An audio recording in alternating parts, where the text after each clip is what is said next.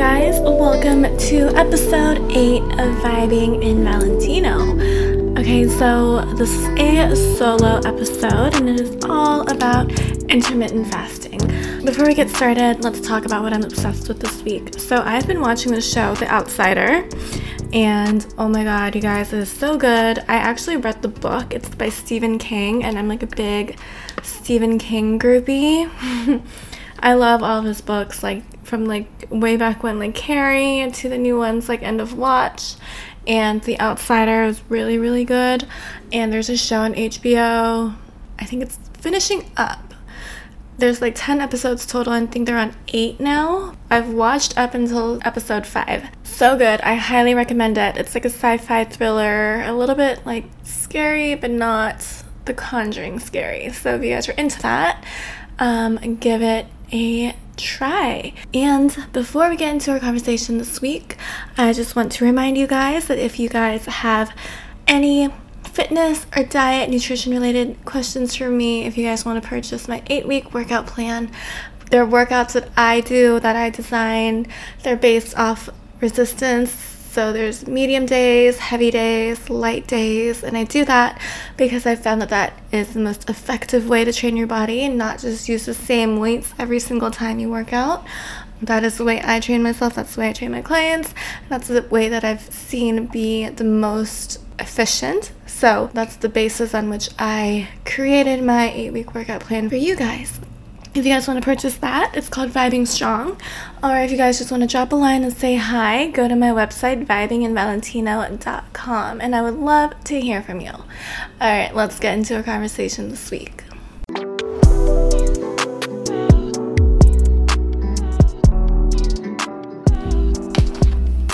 Okay, so before I get started, I have to preface this whole episode by saying I am not in the bodybuilding business. I've never trained bodybuilders. I've never been one myself. None of that.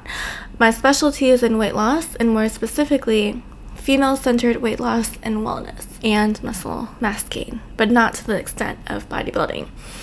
So what I have to say about intermittent fasting will not apply if you're looking to be a bodybuilder or if you are looking to have that kind of aesthetic. So what is intermittent fasting? Here's the thing. Just because there's a name for it now and it's become a hot topic in the health world does not mean intermittent fasting hasn't been around for ages. It's been around. The practice of fasting has been around since the earliest civilizations, and the most modern and common way fasting is practiced now that I can think of that comes to mind right away is Ramadan.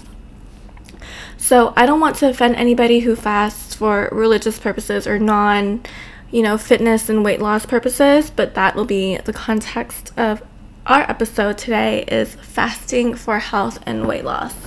So intermittent fasting is essentially the timing and pattern of your meals. It's not really about what you eat, even though it's important, and I'll get into it later.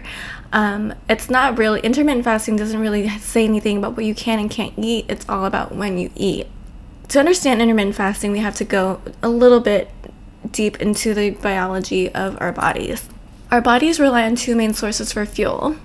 There's glucose, which is kind of like what you get from food right away. So, when you're hungry, you eat. The first thing that your body absorbs and uses for energy is glucose. Whatever you don't use, it becomes glycogen stores. The glycogen stores is a lot of glucose kind of bunched together. It's like when you package up your shit in boxes and you store it away in a storage. That's kind of like a glycogen store, and then you take it out when you need it, right? And then free fatty acid is like, it's almost like the shit you put in like a safety deposit at a bank. Like it takes, there's a process in getting your shit back out and all this stuff. So that's like the easiest and quickest analogy that comes to mind. Glucose and glycogen, which is actually glucose but just in a storage form, and fatty acids. So glucose is the preferred energy source for our body because it's quicker and it's readily available. Fatty acids, you have to go through this long process of lipolysis to free a fatty acid from a chain of triglycerides, so a chain of fatty acids. And our organs are kind of like us, like they don't really want to work too hard if it doesn't have to, so it prefers glucose for energy. So when you eat food, we'll call this the 0 hour. When you eat your food, your body is in a fed state. The fed state is when your glucose levels are high from the food, and your insulin levels are high as well as a response to eating the food. There's less lipolysis or fat burning happening because there's enough glucose supplying your body with the energy that it needs. You're in this fed state for about 3 hours from when you stop eating. After this, and for the next 5 to 8 hours, your body is in the early fasting or post-absorptive state. So this is where you start to fast, but you're not really, like, you're not there yet. Your body is using now stored glucose, which is glycogen. So now you're tapping into glycogen now. And then when your body is out of glycogen, that's when your body starts to turn to fatty acids as an energy source. And this won't happen until about 12 hours after your last meal. So when you're done eating, another 12 hours, that's when you're really fasting. So during your regular eating hours, so like let's say you eat breakfast at 7 a.m., lunch at noon, and then dinner at 7 p.m. You never really get to that fasted state, you know? You're waiting like 5 hours, and you're eating, and then 7 hours, and then you're eating. So like, yeah, you might be hungry, but you're not really fasting yet. Like your body hasn't gotten there. And nowadays, people are always just snacking. Like, if you eat every 3 hours, your body is always going to be stuck in a fed state. And with the exception of sleep, unless you sleep for 12 hours, you're still not going to be in a fasted state. So that's kind of the basis for how intermittent fasting came to be, is people are looking at the fed and fast states and what it does to our bodies and our hormones and our body's metabolic response to eating versus fasting. And they're seeing that, you know, we're not really tapping into our fat stores for energy unless we're past those 12 hours. There are some fasting patterns out there, and they all fall under the category of time restricted or alternate day fasting. And then there's also like modified fasting, where you just eat a severely reduced calorie intake. So for day fasts, some people choose to fast completely and just be at zero calorie intake. And some will choose to severely restrict their calorie intake to like 20 to 25%. So if you're eating at, you know, usually 2,000 calories, like you've been told, you would now eat at 500 calories on a fasting day. So these patterns can include fasting 2 days a week and eating normally 5 days a week, fasting every other day. And then time restricted would be like eating a huge meal at night and fasting during the day, or spontaneous meal skipping. And then the most common one is the 16-8 method, where you fast for 16 hours and then you eat for 8. So the most common time frame I see for this is you start eating at noon and you're done eating at like 8 p.m. the night before, so you skip breakfast with the exception of black coffee because it doesn't have calories. So that's the most common time that I see this being used, is like start eating at noon, stop eating at 8. You can switch it around to whatever you want. If you want to start a little earlier, take dinner earlier, you know, but you're fasting for 16 hours regardless. So I'll get to my thoughts on which one I recommend later. So I looked at a lot of scientific journals for this episode, and I took a bunch of notes just because I want to give you guys the most accurate information. I want it to be non-biased and factually based. So that's why I had to do that, because I've been out of grad school, and we learned about this for like 2-3 years now. So I had to really look at the current research and see what's going on. So the next few sections are going to be factual and not so much of my opinions, and then I'm going to save that for the very end. So many studies have shown that intermittent fasting leads to weight loss, fat loss, and a decrease in low-density lipids, which is the bad cholesterol. And although some studies show that the intermittent fasting group have regained fat mass after the experiment was done, I think this is just because they didn't, you know, as with everything, longevity is a huge factor in things. So if you're only doing this for 3 months, 4 months, even 6 months, and then you go back to doing whatever, it's, you know, things aren't going to last. So there have been studies with where subjects have regained the fat mass after the study was done. So some studies show non-significant differences in weight loss and fat loss between the fasting group and the control group. But let's just go with the majority of the results here, okay, and talk about why intermittent fasting results in the weight loss these studies are seeing. And there's a lot of studies that actually cite weight loss as one of the results. There are two ways intermittent fasting impacts your body: the circadian biology and the gut microbiome. The circadian biology in mammals, which is us, obviously, is dictated by our hypothalamus gland, and it relies on light and dark. So during our working hours, we have increased levels of glycogen, cholesterol, insulin, fatty acid production, and then during our sleep hours, we have increased levels of fatty acid breakdown and oxidative metabolism. It's almost like during our working hours, our bodies are working on producing energy for us to do the things we have to do throughout the day, but also enough to keep us surviving through the night. And then during sleep is when we start to break everything down in preparation for the next day. The circadian rhythm also dictates secretion of hormones like melatonin, which is what allows us to get deep sleep, testosterone, which deals with body mass and muscle gain, cortisol, which deals with stress, it increases in times of stress, and leptin and ghrelin. So leptin is our satiety hormone. So leptin is the one that tells your brain you're full, you can stop eating, and ghrelin is the one that tells your brain you're hungry and you need to keep on eating. We get into a little bit more about leptin and ghrelin a little later, but basically any and all hormones in our body is somehow affected by the circadian rhythm and sleep. So when your body's eating patterns aren't fitting in with the circadian rhythm, your body isn't digesting and absorbing food at its optimum level. And then your body is going to be inclined to inflammation and weight gain. And then that's why there's so many studies that show late night shift workers tend to have higher instances of obesity and heart disease. Intermittent fasting, especially if you skip dinner, helps your body's eating pattern match up with the circadian rhythm. Basically, how your body is functioning is based also on the light and dark patterns, and the gut bacteria will also show sleep and wake patterns determined by the circadian rhythm. The gastric emptying, or taking a shit, and blood flow to the GI tract is greater during the day, and digestion is optimized during the day. Digestion slows down at nighttime. So when you're intermittent fasting, you get to give your gut a break from digesting food. You also allow your gut to properly and completely digest food you just ate. So if you're constantly eating, it's almost like your gut can't fully digest anything because it's constantly receiving new things. It's like if you're working at a desk and it's like you're almost done with this one assignment and then your boss keeps handing you more. And then you're just like, okay, shit, well, I have to catch up on this. I have to catch up on this.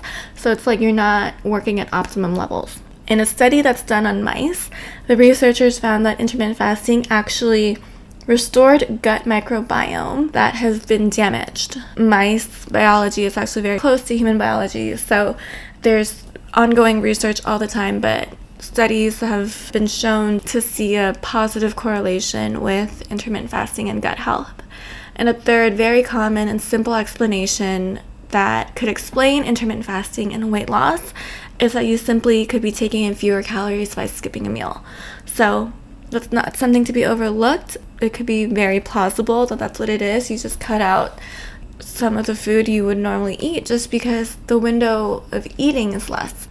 The great thing about this is I did further research into intermittent fasting and weight loss, and I wanted to see how much of that weight loss was due to muscle loss, which is not something we want. We don't want that.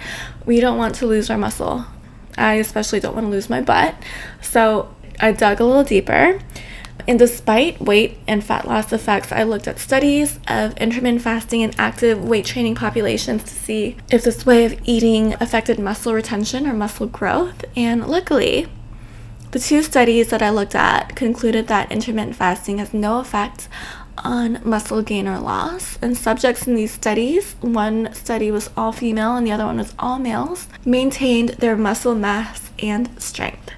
And both studies focused on the 16-8 method. So it's not like the subjects ate less, they ate the same amount they would usually eat, but in the restricted time frames.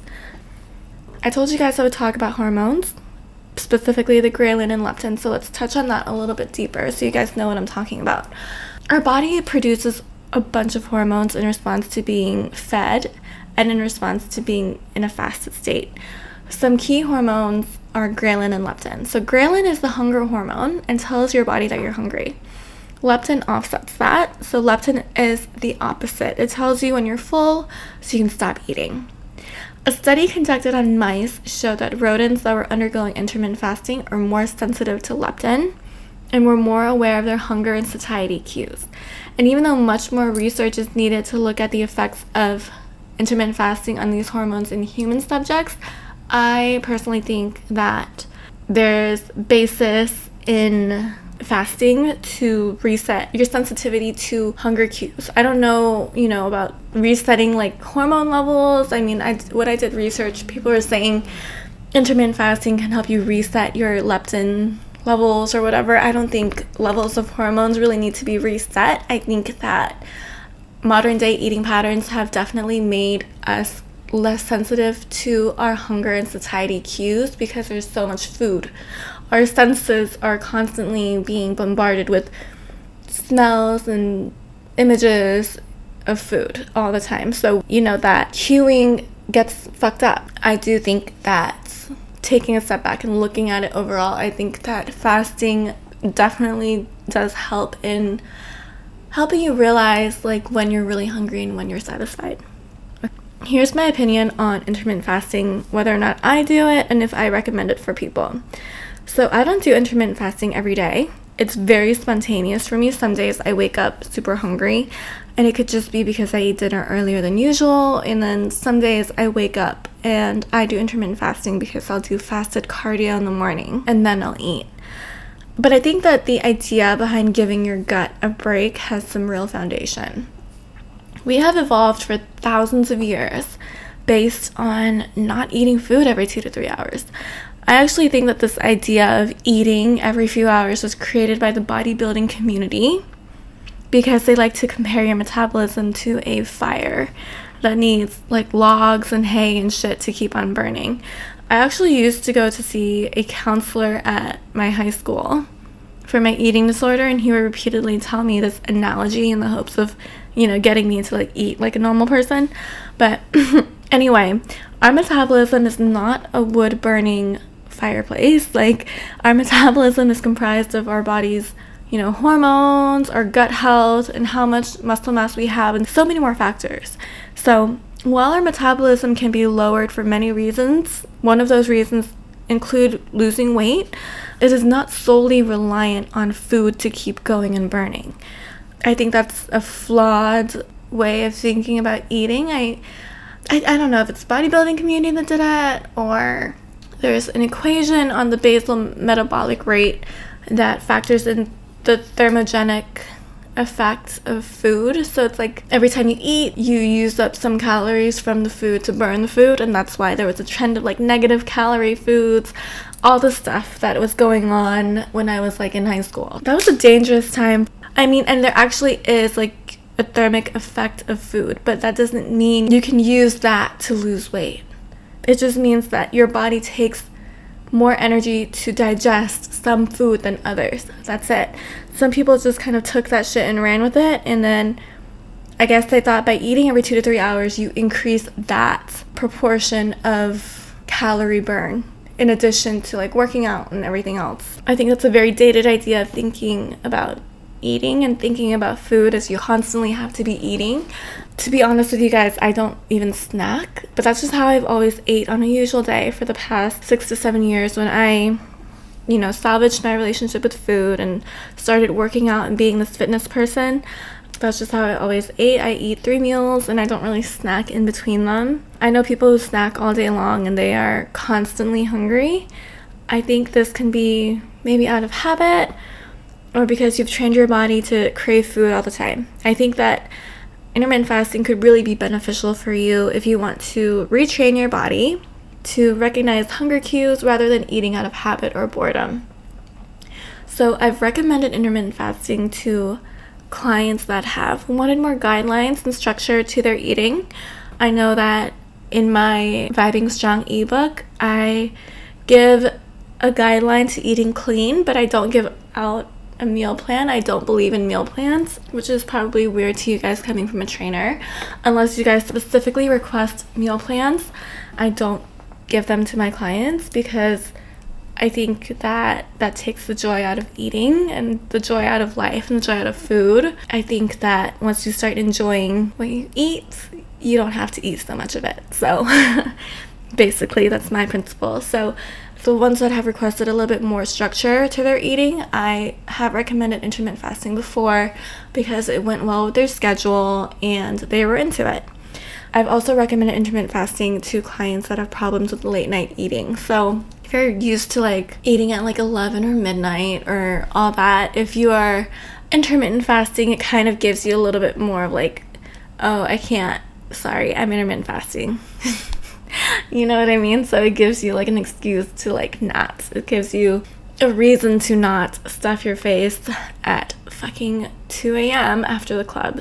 I also recommend intermittent fasting for you if you're traveling and you're trying to get adjusted to the new time zone a little quicker because it helps work with your circadian rhythm. I'm a big fan of intermittent fasting for those reasons, but I would not recommend intermittent fasting for you if you have eating disorders because that fasting state, it's supposed to be 16 hours. It can spiral into 18, 20, 24 hours real quick, and that's not healthy. And if you're doing the 5-2 method where you fast for 2 full days, that's even more dangerous. I think the day fasts are very, very difficult, especially if you're not doing modified. If you're going to do intermittent fasting, I recommend doing time restricted, which is spontaneous meal skipping or the 16-8 because it's a little bit more sustainable. You know me, I always think longevity and what you can keep up with, and I just don't think day fasts are really the way to go. Even if you do modified versions of it, I still don't think that's the way to go. I think I think that's very advanced, and I don't think that is for the long term. I also would not recommend intermittent fasting if you have diabetes because you would have to closely monitor your blood sugar levels during the fasting state so you don't, like pass out or anything. But here's my last thing on intermittent fasting. What you eat will still matter for your body and your health. If you're eating more than usual, even if you're intermittent fasting, you will start to gain weight. If you're eating shit while you're intermittent fasting, you'll still feel pretty shitty even if you're intermittent fasting. So if you do decide to try this out, pay attention to food quality and what you're eating because that will still matter very, very much. And how much water you're drinking and what you're doing in the gym. That will all be still the key factors in you getting your dream body. I think intermittent fasting is a tool that could be very beneficial to most of you guys out there. I think there's definitely no harm. The biggest lesson that we can all learn from this is that there's no harm in missing a meal. Like, you're not going to magically enter the starvation state where your metabolism shuts down like we've been kind of told for the past, decade or so by the nutrition old heads. That's not going to be what happens. There's no harm in letting yourself feel a little bit hungry before you eat. I think a lot of us live in fear of scarcity and live in fear of feeling hunger. No harm in that. That's the biggest lesson. Thank you guys for coming to hang out with me on this fine Friday, and have a wonderful weekend. Be safe, have fun, and I will talk to you guys next Friday. Bye.